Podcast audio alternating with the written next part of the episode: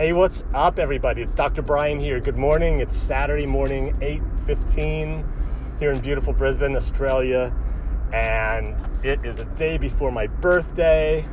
I'm so excited. Get to spend the weekend with my family. But anyways, what I wanted to do is talk to you. Do you? I wanted to ask you a question, actually. Do you ever feel like you just can't stick with something? Um, you know, like you set out to do something, you say, like, for instance, for me, I was going to write a blog, and then I'd write a couple of blogs, and then it would get too hard, and I'd get distracted, and then I'd say, okay, so I'm going to do a podcast. So I do a podcast for a while, and I love it, and then something small happens, I get off track.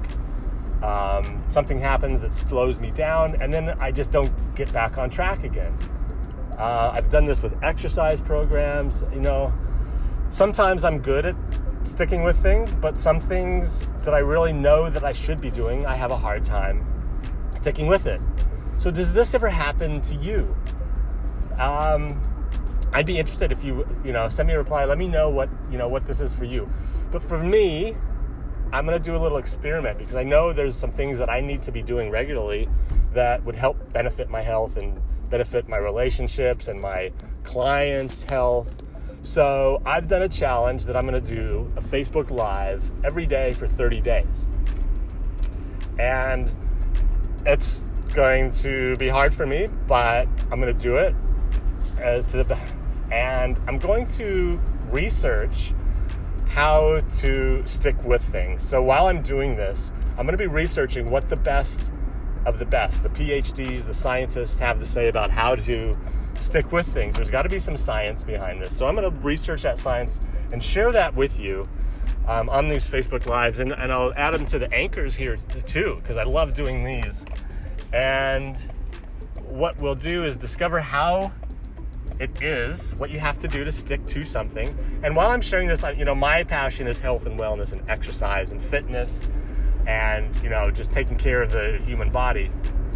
And so, what I study is health and wellness, science, mindset, epigenetics. I'm just, you know, feeling healthy and, and getting healthy.